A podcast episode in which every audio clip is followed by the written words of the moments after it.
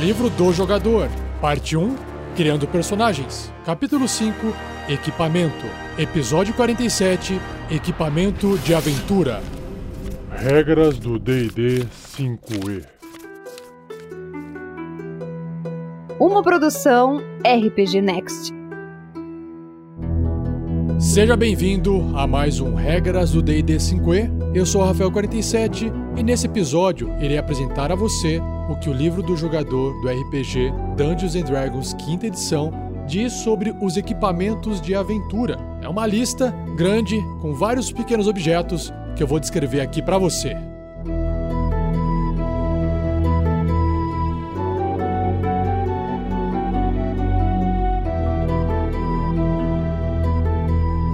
Seja você também um guerreiro ou uma guerreira do bem. Para saber mais, conheça nossas metas e recompensas na campanha do Padrim em www.padrim.com.br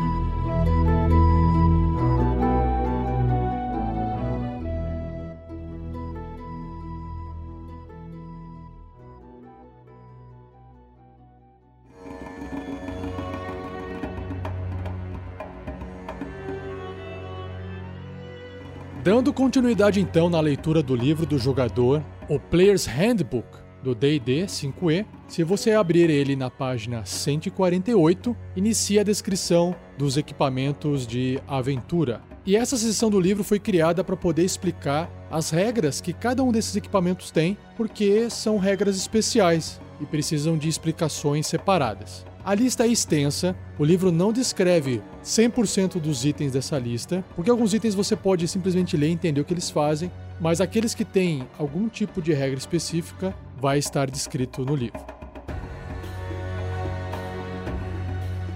Antes de eu começar a ler um a um desses itens escritos aqui, se você avançar duas páginas no livro, na página 150, você vai encontrar uma tabela que ocupa toda a página. Essa tabela organiza esses equipamentos de aventura em ordem alfabética e você vai observar que talvez a maioria dos itens os seus aventureiros nem irão comprar ou nem irão utilizar na aventura. Então eu quero fazer aqui algumas observações para alguns deles. Eu não vou ler todos da lista, mas eu acho interessante ressaltar o que eu considero importante, ok? O primeiro item é o ábaco. Para quem já ouviu a aventura da mina perdida de Fandelver, do RPG Next, vocês vão se lembrar que o Clank tinha um ábaco. na verdade, o ábaco só foi utilizado como uma forma de alívio cômico na narrativa e não teve uma função realmente importante para ficar fazendo conta durante o jogo. O ábaco ele tem um custo de duas moedas de ouro, para vocês terem uma noção, e pesa duas libras, o que dá quase 1 quilo. Nessa lista vocês também vão encontrar um frasco de ácido, o fogo grego, que é o fogo do alquimista, que também tem uma função importante. Inclusive, ele foi utilizado na última aventura gravada, A Casa da Morte, do Tarrasque Nabot. Quem ainda não ouviu, corre lá ouvir. Nós temos também as munições para as armas, como flechas, virotes, entre outros. Nós temos aqui um item importante que é uma antitoxina, temos os focos arcanos, entre eles cristais, orbes, bastões, enfim, né, varinha do Harry Potter, sabe? Aqueles itens de viagem como mochila, cobertor, panelas, enfim, kit de escalada, conjuntos de roupas, pé de cabra, focos druídicos, que podem ser totens, um bastão de madeira ou até um, um, tipo de varinha, símbolos sagrados que podem ser amuletos, emblemas, enfim. Água benta, só para vocês terem uma noção, custa 25 moedas de ouro uma água benta. Relógio solar também custa 25 moedas de ouro. Aí nós temos as partes das lanternas, né? Tochas, lâmpadas, lanterna olho de boi, por aí vai. Por exemplo, uma lupa custa 100 moedas de ouro. É um item bem caro. Aí a gente passa por alguns papéis, outros itens como, por exemplo, veneno, que é um frasco que custa 100 moedas de ouro, um livro de magia que custa 50 moedas de ouro por causa do material, e aí tem um item aqui que é a luneta, o Spyglass, que custa mil moedas de ouro. Caríssimo, não? Mas pesa apenas 450 gramas, uma libra. Enfim, a maioria das coisas que tem aqui eu acredito que um personagem sozinho não vai utilizar. Mas é claro que no meio da aventura, qualquer situação pode acontecer tanto com os personagens ou com os NPCs, que é importante o mestre ter essa tabela com esses itens para ele ter uma noção de quanto custa, de quanto pesa, e no caso de existir um item que tem uma funcionalidade, ter a explicação de como utilizar ele na sua aventura.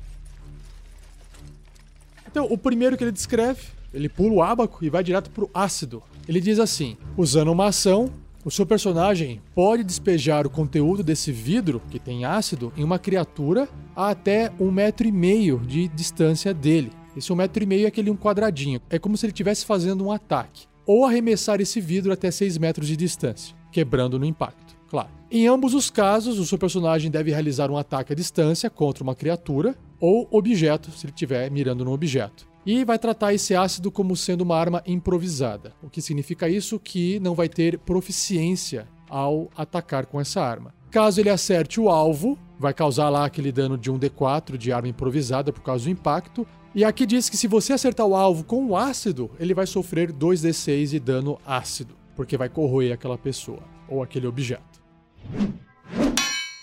Já o Alchemist Fire, que é o fogo alquímico, ele também é um líquido só que pegajoso e adesivo, né, que prende, que cola e inflama em contato com o ar. Usando uma ação, o seu personagem pode arremessar esse frasco até 6 metros de distância e ele vai quebrar com impacto. E aí o seu personagem realiza um ataque à distância contra uma criatura ou objeto, tratando esse fogo alquímico, esse frasco, como uma arma improvisada também. Em caso de sucesso nessa rolagem, o alvo que foi acertado pelo frasco vai sofrer 1d4 de dano de fogo no início de cada um dos turnos dele. Então aquilo lá grudou na criatura, tá pegando fogo nela, tá queimando. E aí essa criatura pode terminar, né, ou parar esse dano usando a ação dela para fazer um teste de destreza com dificuldade 10 para apagar as chamas. Basicamente, aquela criatura vai tentar, na vez dela, usar a ação para tentar pegar a mão, pegar um pedaço de pano e remover esse fogo alquímico que está queimando ela, certo? E precisa de uma habilidade, de destreza para fazer isso. O próximo item é a antitoxina ou antídoto, né? Uma criatura que beber o líquido desse frasco, desse vidro, tem vantagem em teste de resistência contra venenos por uma hora. Esse antídoto não confere nenhum benefício para mortos-vivos ou constructos, que são dois tipos de criaturas, por motivos óbvios, porque eles estão mortos, né? não são vivos. O interessante é que, como ele concede vantagem no teste de resistência contra venenos por uma hora, significa que seu personagem, quando for fazer um teste de resistência que tem que rolar um dado de 20 faces, ele vai rolar dois dados e vai escolher o maior resultado. Ou seja, ele vai ter uma chance muito maior de conseguir resistir a um veneno que está afetando ele. O próximo item é o Arcane Focus, ou foco arcano. O que, que significa isso? Ele é um item especial. Pode ser uma orbe, um cristal, um bastão, um cajado especialmente construído, uma varinha mágica de madeira ou algum item semelhante, projetado para canalizar o poder de magias arcanas. Então, um feiticeiro, um bruxo ou um mago podem usar esse item como um foco de conjuração, conforme descrito no capítulo 10, que eu vou falar isso em episódios futuros. Lembrando que se o seu personagem arcano não possui um foco arcano para poder canalizar esse poder dele para fazer as magias, provavelmente ele estará usando um kit, uma bolsinha com componentes mágicos para poder fazer as magias, certo? Só para vocês terem uma noção, um cristal, por exemplo, aqui na tabela custa 10 moedas de ouro e pesa 1 libra, 450 gramas. Uma orbe custa 20 moedas de ouro e pesa 3 libras. Então você pensa, qual que é a vantagem de ter uma orbe ao invés de um cristal se a orbe é duas vezes mais cara e três vezes mais pesada? Olha, aí é uma questão de roleplay, né? É uma questão de você escolher porque, por que, que a orbe é mais cara? Porque a orbe é maior, então ela tem mais material, então ela tem um valor de mercado maior. Para efeitos mágicos não vai fazer diferença nenhuma. Sobre um bastão curto, né, um rod, ele pesa 2 libras, custa 10 moedas de ouro. Um bastão, como se fosse um bastão de madeira ou bem feito, né, aquele bastão do Gandalf, sabe, o staff, custa 5 moedas de ouro, ou seja, é o mais barato. Inclusive, ele não poderia ser utilizado como arma, porque uma arma é um quarter staff. O staff ele é mais fino, ele é mais frágil e não tem eficácia para usar como arma, ok? E aí nós temos a varinha, que é a clássica, que custa 10 moedas de ouro e pesa uma libra, que também são 450 gramas.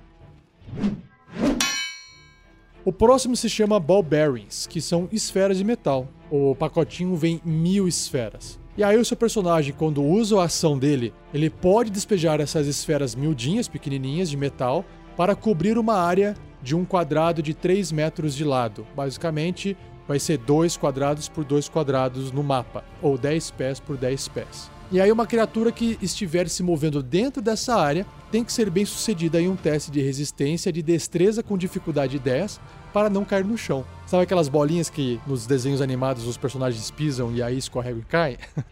é isso aí.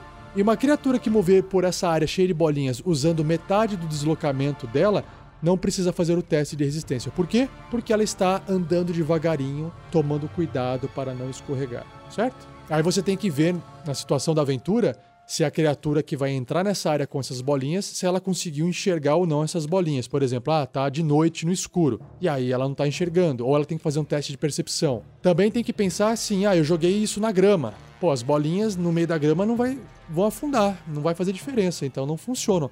Talvez tenham que ser utilizadas apenas num piso que é resistente e liso, né? Tem que usar o bom senso. O próximo se chama Block and Tackle, que é roldana e polia, ou seja, é um conjunto de roldanas com um cabo entre elas e um gancho para fixar os objetos. A roldana e a polia permitem içar até quatro vezes o peso que você ergueria normalmente. Seja, seu personagem lá é forte e vocês precisam erguer uma grade que é muito, muito pesada e que o guerreiro mais forte de vocês não tem condições de levantar aquilo lá. Então vocês instalam essa rodana e polia, e aí o guerreiro vai lá e puxa a corda, e a corda passa pela rodana e levanta do outro lado o portão, multiplicando a capacidade do peso que ele pode erguer em quatro vezes. Legal, né? O próximo item é um livro e um livro custa 25 moedas de ouro. Olha só o valor alto de um livro, que legal. E claro que ele pode conter poesia, relatos históricos, informações relativas a um campo particular de sabedoria, né, tipo um livro teórico, diagramas e notas sobre engenhocas gnômicas, por exemplo, ou qualquer outra coisa que possa ser representada usando texto ou imagens. Um livro com magias é um grimório, também descrito nessa seção. Então, sobre a parte Grimório, que é um livro de magias, eu vou falar mais para frente. O próximo item se chama Caltrops, que são straps. O que, que são straps? São pecinhas pequenas pontiagudas que têm quatro pontas, que três param no chão e uma fica para cima. São pequenininhas, coisas espinhudas. Então é um saquinho que contém várias delas. Usando uma ação, seu personagem então pode espalhar esse saquinho cheio de straps e cobrir uma área de um quadrado de um metro e meio de lado, ou seja, um quadradinho de tabuleiro ali no mapa que tem cinco pés por cinco pés. Qualquer criatura que entrar nessa área deve ser bem sucedida em um teste de resistência de destreza com dificuldade 15. Se ela falhar nesse teste, significa que ela vai pisar num desses negocinhos e vai perfurar o pé. Então ela vai sofrer um de dano perfurante. E aí, até que a criatura recupere pelo menos um ponto de vida, o deslocamento dela de caminhada é reduzido em 3 metros porque aquilo lá machucou o pé dela e ela fica com aquilo enterrada no pé ou fica muito machucada e não consegue andar direito. Fica mancando ao andar. Uma criatura que se mover pela área usando metade do deslocamento não precisa fazer o teste de resistência. Então, esse aqui é parecido com as esferas de metal, com a diferença de que a esfera de metal faz a pessoa, a criatura cair no chão, e os straps causam de dano, mas esse 1 de dano não é o mais importante. O mais importante é reduzir o movimento da criatura em 3 metros. O próximo item é a vela, Candle. E por uma hora, uma vela consegue emitir luz brilhante num raio de 5 pés, ou seja, um metro e meio, e penumbra por mais um metro e meio no máximo. Então, vela é uma coisa bem barata e é interessante você entender o quanto uma vela é capaz de iluminar. O próximo item se chama Case. Case é um estojo, né? De Crossbow Bolt, que são os virotes para bestas. Então, esse estojo é feito de madeira e ele pode armazenar até 20 dardos para a sua besta. O próximo item também é um case, só que para mapas e pergaminhos. Ele é feito de couro cilíndrico e pode armazenar até 10 folhas enroladas lá dentro de papel ou cinco enroladas feitas de material de pergaminho. Ah, e qual é a vantagem disso? É que você protege aquelas folhas de explosão de fogo, de cair na água e molhar, desse tipo de adversidade. O próximo item se chama Chain. Chain é corrente. E uma corrente ela tem 10 pontos de vida, 10 pontos de HP. Ela pode ser rompida com um teste bem sucedido de força com dificuldade 20. O próximo item é o Climber's Kit, ou kit de escalada. Esse kit de escalada ele inclui pitons especiais, que é como se fosse uns pregões, botas com solas pontiagudas, para que você possa pisar na parede e conseguir subir com facilidade, luvas e um cinto. O seu personagem pode usar esse kit de escalada com uma ação para ancorar-se, né? ficar preso ali. Enquanto ele faz isso, ele não pode cair mais de 7 metros e meio a partir do ponto onde se ancorou. E não pode subir mais de 7 metros e meio de distância desse ponto sem desfazer a âncora. Então ele vai subindo, martela lá o piton, e aí ele passa a corda lá, prende a corda, sobe mais 7 metros e meio, repete o procedimento e assim vai fazendo para poder evitar quedas de alturas mortais, como por exemplo escalar uma montanha ou até uma parede muito alta.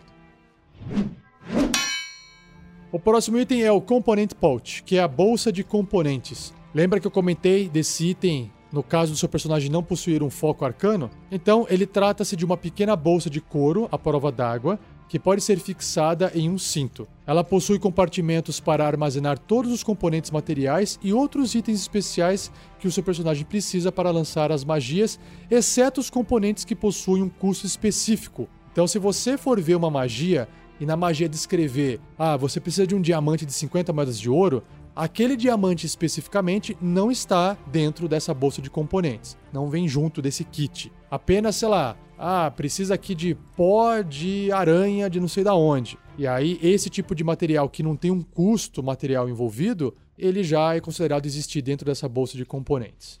Porque afinal de contas isso aqui é um jogo de RPG e não é a vida real. O próximo item é o Crowbar, que é o pé de cabra. Quando o seu personagem usa um pé de cabra, ele passa a ter vantagem num teste de força, onde o pé de cabra vai aplicar alavanca para poder abrir alguma coisa. Então, abrir uma porta, abrir uma caixa, onde fizer sentido usar o pé de cabra para fazer essa alavanca, você tem vantagem no teste de força. O próximo item é o Druidic Focus, que é o foco druídico. Um foco druídico pode ser um ramo de visco ou azevinho, não, plantas, uma varinha ou cetro de teixo ou de outra madeira especial, um cajado esculpido de uma árvore viva ou um totem adornado com penas, peles, ossos e dentes de animais sagrados. E um druida pode usar tal objeto como um foco de conjuração, que também eu vou descrever isso lá no capítulo 10 para as magias. Próximo item, Fishing Tackle, que é equipamento de pescaria, para quem curte pescar. É um kit que inclui uma vara de pesca de madeira, linha de seda, boias de cortiça, anzóis de aço, chumbadas ou chumbinhos, iscas e rede de pesca. É isso aí, para quem curte pescar dentro do RPG.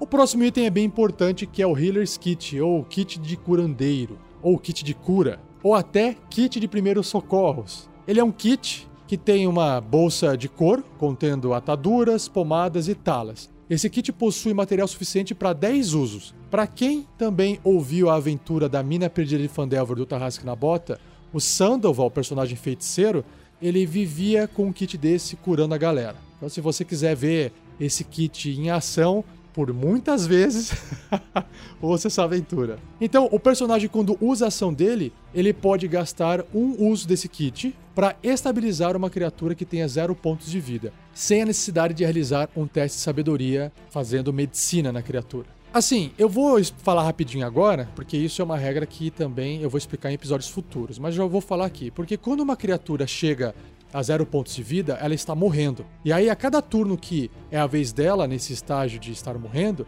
ela tem que fazer um teste de morte. E se ela não passa nesse teste de morte, ela continua morrendo. É como se ela estivesse entrando em choque ou perdendo muito sangue. Então, se alguém quiser estabilizar essa criatura, sei lá, estancar o sangue, ou, sei lá, bombear o coração dela para ela estabilizar, enfim, você tem que fazer um teste de medicina nela. Com esse kit, você ignora esse tipo de teste e você consegue estabilizar ela automaticamente.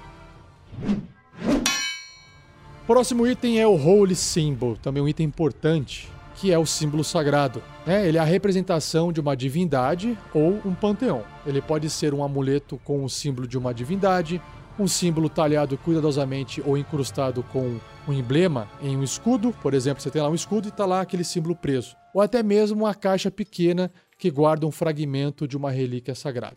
Quando eu for ler sobre o apêndice B em episódios futuros, existe uma lista de símbolos que são mais comumente utilizados ou associados a muitas divindades do multiverso do D&D. Então, por exemplo, um clérigo ou um paladino eles podem usar um símbolo sagrado como um foco de conjuração, como também vou descrever no capítulo 10 em episódios futuros. E para usar o símbolo dessa forma, o conjurador precisa segurá-lo em uma das mãos, usá-lo visivelmente ou ostentá-lo em seu escudo, ou até, sei lá, colocar no peito, sabe? Ele tem que estar exposto, tem que ser fácil das pessoas visualizarem ele. Próximo item é o Holy Water, água benta. Também, se alguém usar essa água benta com uma ação, o personagem pode espalhar o conteúdo do frasco em uma criatura em até um metro e meio de distância dele, ou seja, um quadradinho, ou arremessar o frasco até 6 metros. E aí, esse frasco quebra com impacto, no caso do arremesso, e em qualquer um dos casos, essa água vai espalhar na criatura ou no objeto, e o seu personagem tem que realizar um teste, né, um ataque à distância contra uma criatura alvo ou objeto e trata essa água benta como uma arma improvisada, ou seja, não aplica o bônus de proficiência para realizar o ataque. E se o alvo for um corruptor, um fiend, tipo um, uma espécie de demônio, ou morto-vivo, ele sofre 2d6 de dano radiante. Olha só que legal, causa bastante dano nessas criaturas. E olha só que legal, um clérigo ou um paladino pode criar água benta realizando um ritual especial. O ritual leva uma hora para ser realizado, consome 25 moedas de ouro, só que isso é equivalente a prata em pó. Ou seja, você pega 25 moedas de ouro e você compra essa quantia de prata em pó, ok? E aí exige que você gaste um espaço de magia de nível 1. Só que olha só que interessante, se você for ver na tabela, a água benta custa 25 moedas de ouro. E você também vai ter que gastar a mesma quantia de moedas de ouro para poder fazer água benta. Só que você tem que encontrar prata em pó para fazer isso e você tem que gastar um espaço de magia. Por que, que o jogo faz isso? Para evitar que um clérigo ou um paladino vire um fabricante de água benta e saia vendendo por aí. Porque se ele consegue fazer água benta por um custo menor e vender água benta no mercado a 25 moedas de ouro, ou seja, um custo maior, ele começa a fazer dinheiro infinito. Vocês concordam? O próximo item é uma Hunting Trap, ou armadilha de caça. Então imagina aquela armadilha de urso, sabe? Que o pessoal coloca na floresta, ou de lobo, né? Então, para poder armar essa armadilha, você tem que gastar ação. E aí ela forma um anel de aço com dentes serrilhados para cima e se fecham quando uma criatura pisa sobre uma placa de pressão no centro. Essa armadilha ela é fixada por uma pesada corrente em um objeto fixo e imóvel, por exemplo, uma árvore ou um cravo enterrado no chão. Uma criatura que pisar na placa de pressão deve ser bem sucedida em um teste de resistência, de destreza, dificuldade 13, para poder ver se ela tem agilidade suficiente para tirar o pé. Se não, ela vai sofrer um D4 de dano perfurante, vai bater no pé dela ali na pata, enfim, pá, prender, e ela para de se mover, porque ela está presa à corrente que está presa à árvore ou alguma outra coisa. Daí em diante, até que essa criatura se liberte da armadilha, o movimento dela está limitado ao comprimento da corrente, que tipicamente é um metro de distância. Essa criatura presa pode usar a ação dela para fazer um teste de força, com dificuldade 13, para se libertar. Seja abrir assim com a mão ou enfim usar alguma alavanca para tentar fazer essa para tentar se libertar desse item. Ou outra criatura no alcance pode fazer o teste para libertá-la. A cada fracasso no teste causa um de dano perfurante à criatura presa. Por quê? Imagina que você está abrindo aquela armadilha, fazendo força, de repente você falha no teste e escapa. E aí o que ela faz? Ela volta e bate de novo no membro da criatura. E aí causa mais um ponto de dano perfurante.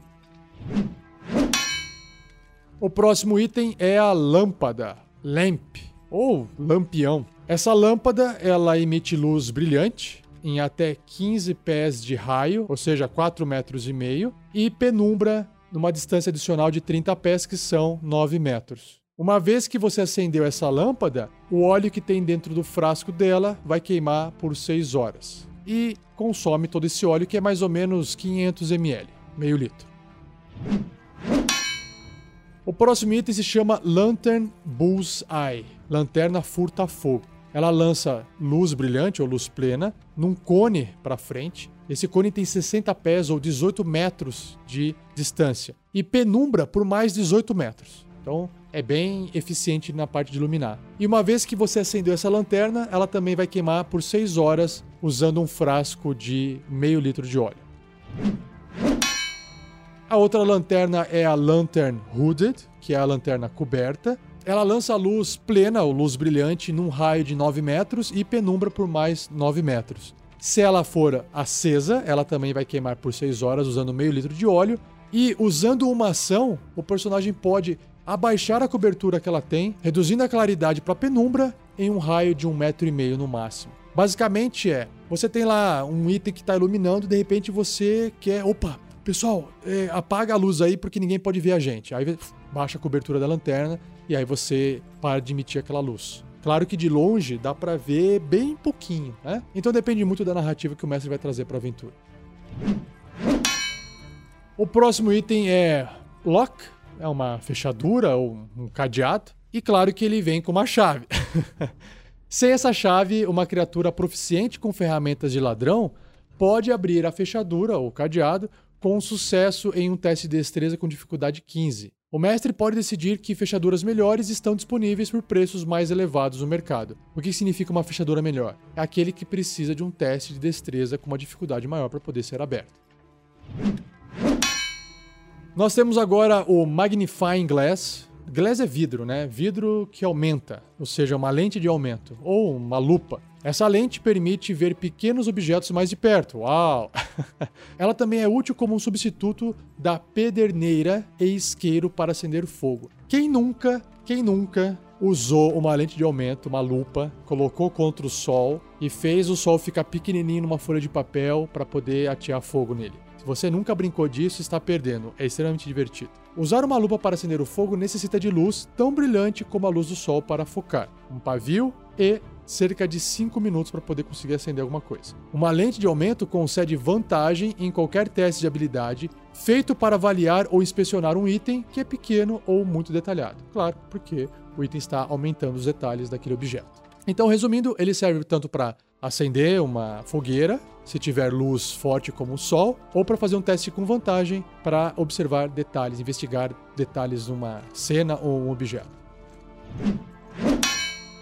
Nós temos agora manacles, que são algemas. Essas algemas de metal podem prender uma criatura pequena ou média. Escapar dessas algemas exige um teste de destreza com dificuldade 20. Quebrá-las exige um teste de força de dificuldade 20. E cada conjunto de algemas vem também com uma chave. Sem a chave, a criatura proficiente com ferramenta de ladrão pode tentar abrir a fechadura das algemas com sucesso de destreza, dificuldade 15. E também as algemas têm 15 pontos de vida, se você quiser bater nela para quebrar. E eu também acho que aqui vale aquela regra do cadeado, da fechadura, que podem existir no mercado algemas de melhor qualidade que vão ter uma resistência maior a serem destrancadas ou até serem arrebentadas. Nós temos agora o Mess Kit, que é o kit de refeição. É uma caixa de metal que contém um copo e talheres simples. Essa caixa ela se desmonta no meio um lado pode ser utilizado como uma panela para cozinhar e o outro pode ser usado como um prato ou uma tigela rasa. Então, é um kit bem interessante para você poder fazer as suas comidas durante as suas aventuras. O próximo é um item bastante útil, que é o óleo, né, usado em várias situações. E o óleo geralmente vem em um frasco de argila que contém meio litro usando a ação, ele pode espirrar o óleo desse frasco em uma criatura que esteja até um metro e meio de distância dele, ou seja, um quadradinho de distância, ou arremessar o frasco até 6 metros de distância e que vai quebrar com impacto. O seu personagem então faz a mesma coisa que eu já falei de todos os outros frascos. Ele faz um ataque à distância contra uma criatura ou objeto, você trata esse óleo como uma arma improvisada, e aí com sucesso, o alvo é coberto de óleo. E se esse alvo sofrer qualquer dano flamejante antes do óleo secar, que é mais ou menos um minuto, a criatura sofre 5 de dano flamejante adicional pela queima do óleo. Então, de repente, lá você tirou uma flecha com fogo, ele vai sofrer 5 de dano a mais. Você jogou uma bola de fogo fez uma mãos flamejante em cima dele, também ele vai sofrer mais fogo, né? mais dano por fogo. Ou se você empurrar ele em cima de uma lareira, enfim, ele pode atear fogo e sofrer esse dano. que mais? O personagem também pode derramar um frasco de óleo no chão para cobrir uma área de um quadrado de um metro e meio por um metro e meio, ou seja, um quadradinho de cinco pés, desde que a superfície esteja nivelada, senão o óleo vai escorrer. Se é aceso, esse óleo vai queimar por duas rodadas e vai também causar 5 pontos de dano de fogo a qualquer criatura que entrar na área ou terminar o turno dela dentro dessa área. E uma criatura pode sofrer esse dano apenas uma vez por turno. Ou seja, não adianta ficar tirando ela e colocando de volta no fogo, que ela não vai ficar sofrendo 5 de dano toda vez. Isso é para poder evitar esses jogadores espertinhos que gostam de fazer aí quebras das regras para poder matar, sei lá, um vilão super poderoso porque fez o vilão entrar e sair 300 vezes desse óleo pegando fogo. o próximo é o Poison Basic ou Veneno Básico. Seu personagem pode usar o veneno contido nesse vidro para cobrir uma lâmina de uma arma cortante ou perfurante ou até três peças de munição, sei lá, três flechas. Aplicar o veneno leva uma ação. Uma criatura atingida pela arma ou munição envenenada deve obter um sucesso em um teste de resistência de constituição com dificuldade 10 ou sofrerá um D4 de dano de veneno. E uma vez aplicado, o veneno retém essa potência durante um minuto antes de secar. É claro que aqui eu estou falando de um veneno básico, por isso que ele causa só um dano a mais na pessoa. Tem venenos que vão trazer outros tipos de malefícios para quem tiver isso aplicado dentro dele. O próximo item é um item muito, muito importante e é a Potion of Healing, ou Poção de Cura. E um personagem que beber esse fluido vermelho mágico, ele ganha 2d4 mais 2 pontos de vida. E tomar ou administrar essa poção gasta uma ação. Ou seja, não tem essa de vou tomar aqui uma poção e vou atacar na sequência com a minha mão principal. Você até pode atacar se você estiver segurando na sua offhand, na sua mão menos habilidosa, uma arma leve. Você usa sua ação bônus para atacar, enquanto você toma a poção com a ação principal. Agora nós temos a algibeira. É uma bolsa de pano ou de couro que pode armazenar até 20 munições de funda que é o sling, ou 50 munições de zarabatana, entre outras coisas. Para armazenar componentes de magia, você tem que ver aquele item que eu já descrevi, que é a bolsa de componentes, certo? O próximo item se chama Quiver, que é aljava. Basicamente, é um local onde você coloca flechas dentro. E ela armazena 20 flechas para você poder disparar com o seu arco. Próximo item, Ram Portable, que é um ariete portátil. Para quem não sabe o que é um ariete, é aquela arma ou equipamento que você usa para poder derrubar uma porta. Se você vê as operações de SWAT, de polícias especiais, geralmente eles utilizam como se fosse uma espécie de um cilindro de ferro grande e pesado que bate na porta e arromba a porta. Então é um ariete portátil. No mundo medieval, acho que vocês já assistiram isso em filmes, né? por exemplo, do Senhor dos Anéis, quando veio aquele arete gigantesco carregado por vários orcs para derrubar o portão do castelo. Só que nesse caso eu estou falando de um portátil. Então, o seu personagem pode usar esse ariete portátil para quebrar portas, né? arrombar as portas. Ao fazer isso, ele ganha um bônus de mais 4 no teste de força para poder abrir essa porta. E outra criatura pode ajudá-lo a usar esse ariete, o que vai conceder vantagem no teste. Então, você pode fazer o teste com vantagem, ou seja, rola 2d20 e ainda soma mais 4 no resultado final. O próximo item é muito importante também, que são as rations, que são rações de viagem. Rações de viagem consistem em alimentos desidratados adequados para viagens longas, incluindo carne seca, frutas secas, bolachas e nozes. Por que, que é importante isso? Porque o seu personagem não pode viver a vida de aventura dele sem comer. Ou ele vai ter que caçar, ou ele vai comer uma ração de viagem. Senão ele vai começar a ter que fazer teste de exaustão e vai acumular pontos de exaustão se ele não passar no teste, o que pode levar ele à morte. E só para vocês terem uma noção de preço, uma ração não é cara, é tipo uma refeição, ela custa 5 moedas de prata. E isso alimenta o personagem por um dia. No entanto, são 2 libras de peso, ou seja, 900 gramas de comida desidratada. Então, a hora que você coloca água nisso, fica um volume grande para você poder carregar na sua aventura. E como o item de água não está descrito na lista, porque água é água, só para você saber que o water skin é aquela pele que as pessoas colocam água dentro, sabe? E esse water skin, ele custa barato, ele custa duas moedas de prata, só que ele pesa 5 libras se tiver cheio d'água, ou seja, quase 2,5 kg. Ele armazena mais ou menos uns 2,5 litros e meio de água. Então vocês vão somando esses quilos de quilos de quilos, pouquinho, um quilo aqui, um quilo lá, e o seu personagem vai ficando com uma carga de equipamentos pesada. Então tome cuidado. E eu vou falar mais sobre essa questão da regra de carregar itens e andar e se deslocar em episódios futuros. Continuando, nós temos aqui a corda, rope. E ela também é muito útil porque a gente pode fazer várias coisas com a corda, né? Ela é feita do quê? De cânhamo ou de seda. Ela tem dois pontos de vida e pode ser arrebentada com um teste de força de dificuldade 17. E claro que você pode usar cordas de tamanhos diferentes, mas o padrão é de que a corda tem 50 pés, o que equivale a mais ou menos 15 metros de comprimento. A corda de cânhamo custa uma moeda de ouro. E a corda de seda custa 10 vezes mais. 10 moedas de ouro. É porque a de cânhamo pesa duas vezes mais. Ela pesa 10 libras, ou seja, 4,5 kg. Enquanto a de seda vai pesar metade disso. Então você vai ter que gastar mais dinheiro se você quiser que o seu personagem fique mais leve. Próximo item é a balança de mercador, Scale Merchants. Trata-se de uma pequena balança pratos de um sortimento adequado de pesos de até 1 kg. E com ela, o seu personagem pode medir o peso exato de pequenos objetos, como metais preciosos, brutos ou bens comerciais, para ajudar a determinar o valor deles.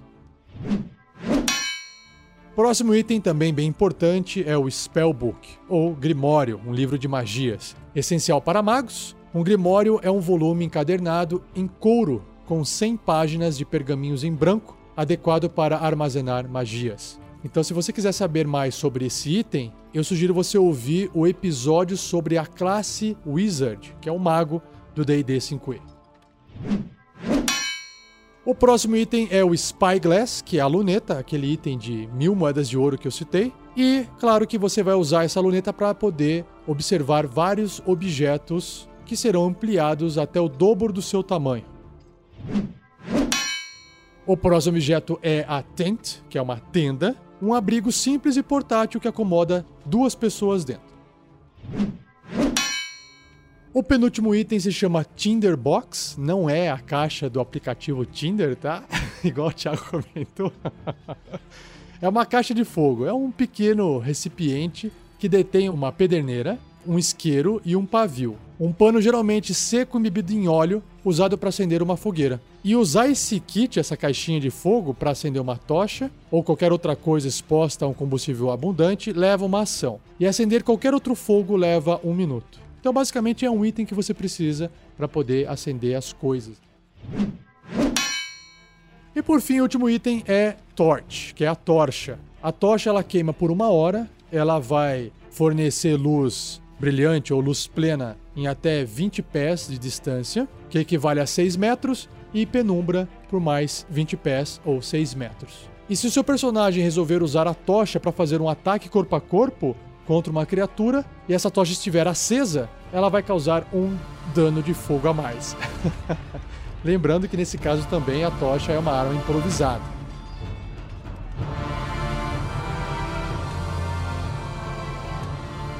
Bom, Terminei aqui a descrição dos principais itens daquela tabela, só que o livro ainda apresenta mais duas coisinhas que são importantes também. Ele tem um box de informação que apresenta os equipamentos packs, que são os pacotes de equipamento, que basicamente é o equipamento inicial que o seu personagem recebe quando a classe dele inclui uma coleção de equipamentos úteis para se aventurar. Então, ao invés de você comprar itens separados, você compra um kit porque aí já vem vários itens juntos. E aí o conteúdo desses pacotes está listado nessa área do livro. Então, se o seu personagem for comprar esse equipamento inicial, ele pode adquirir um pacote pelo preço apresentado, o que pode ser mais barato do que comprar os itens de forma individual. O primeiro é o Burglar's Pack, que é o pacote do assaltante.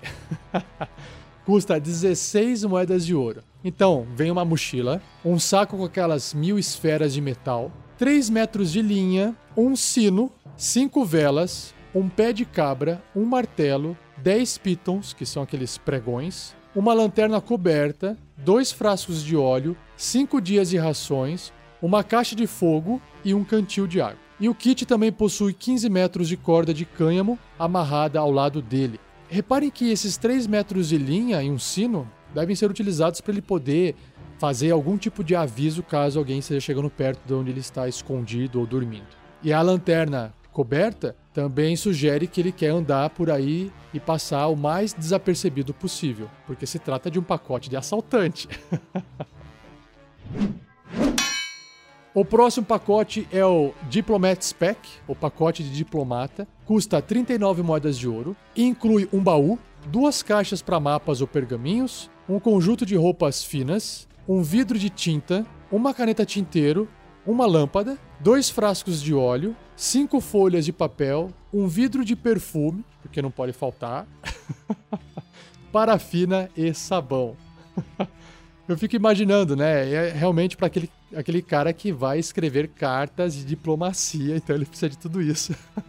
um baúzinho para guardar as coisas e por aí vai.